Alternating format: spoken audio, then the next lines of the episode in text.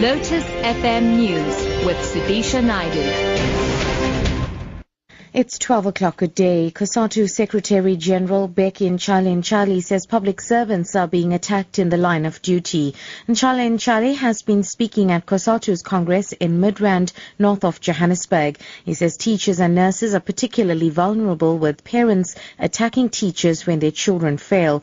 He also condemned families who are attacking nurses for the bad state of hospitals. Ntshali also decried the attacks on police, saying that not enough is being done to stop them. When there are no longer police to protect the community, the criminal are going to go for the vulnerables, the unarmed, the women and the children. So it's our responsibility, comrade, to protect the police so that the police can protect us. In other countries, comrade, when you attack the police, you attack the state. And if our government and our movement does not understand that the attack on police is the attack on the state, comrade, it's going to be very, very difficult. Hundreds of parliamentary support staff led by Nehawu have disrupted committee meetings and a National Assembly sitting. Mercedes Besent reports. Parliamentary support staff started by disrupting various committee meetings. The Minister of Agriculture, Senzeni Zokwana, and his deputy Bheki Cele and committee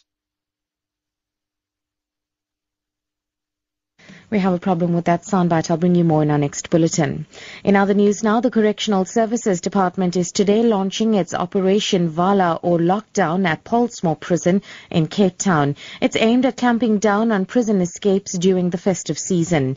A national task team has gathered at the prison for a briefing by Correctional Services Regional Commissioner Delikile Klaas. Corbin August filed this story. The department says many prisoners long for home over the festive season daring escapes. Regional Commissioner Delikile Klaas says Operation Vala is an initiative aimed at ensuring that South Africans are safe from crime as they spend time with their loved ones over the holidays. He says unlike normal employees, correctional services officials are not able to take off during the festive season as they are the last line of defense between offenders and the outside world. He has urged the National Task Team to be vigilant this festive season. The first lockdown will take place today at Pollsmoor. Corbin August, SABC News, Cape Town. And finally, Eskom has announced an improvement in its net profit by 22% to 11.3 billion rands compared to the 9.3 billion rands reported previously.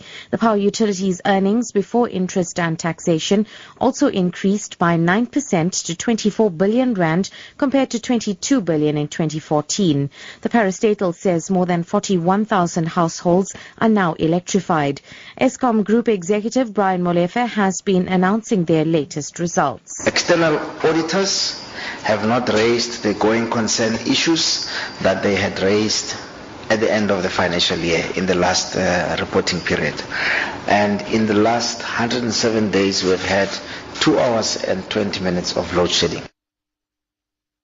Top story COSATU Secretary General Bheki Ntshali says public servants are being attacked in the line of duty. Ntshali has been speaking at COSATU's Congress in Midrand, north of Johannesburg. I'm Sudisha Naidu for Lotus FM News. I'll be back at 1.